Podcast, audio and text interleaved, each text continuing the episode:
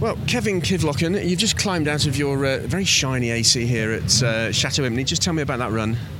Uh, it was a good run. I bogged a little bit at the start. Um, I'm trying to break a 50 second lap here, and I did a 50.64. So uh, I've got a bit more work to do this afternoon. That's not bad. It's put a smile on your face. Which oh, is, yeah, which definitely. Is, yeah, it's fantastic circuit. Really good. Now, tell me about this car.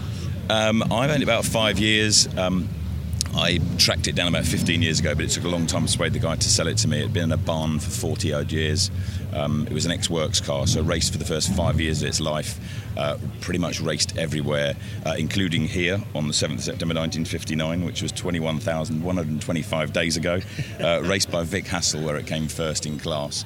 Um, and I've raced it at Le Mans Classic and Goodwood and Castle Combe and everything else. A fantastic car and a beautiful handling car. It's great to see a vehicle that's raced here previously uh, coming back now to the modern uh, modern hill climb. That must make you quite proud.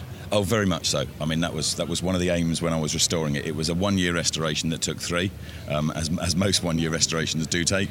And um, yeah, one of the aims was to come back here. So it was it was a real honour to get invited, and it's a fantastic event. The atmosphere is brilliant. The mix of cars is amazing. It's completely eclectic from fantastic Ferraris to amazing hot rods. It's a really, really good event and a great spirit as well. What makes this car so special? I mean, in terms of the build, the ACs were, were, were quite something, weren't they? But just tell me what it is that you get that sense of when you, you put your right foot down. Um, they built 500 Bristol engine cars, um, and uh, just under 100 of those were right hand drive.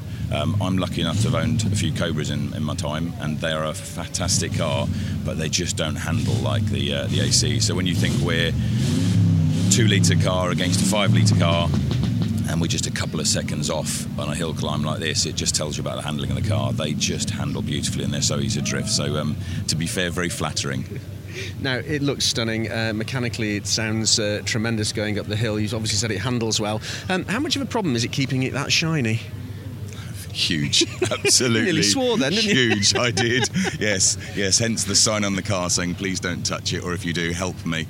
Um, it takes a huge, huge amount of effort, and um, yeah, I can't, I can't explain how long it takes. It's a very, very long time, and it's a labour of love. It is the the Forth Road Bridge for sure.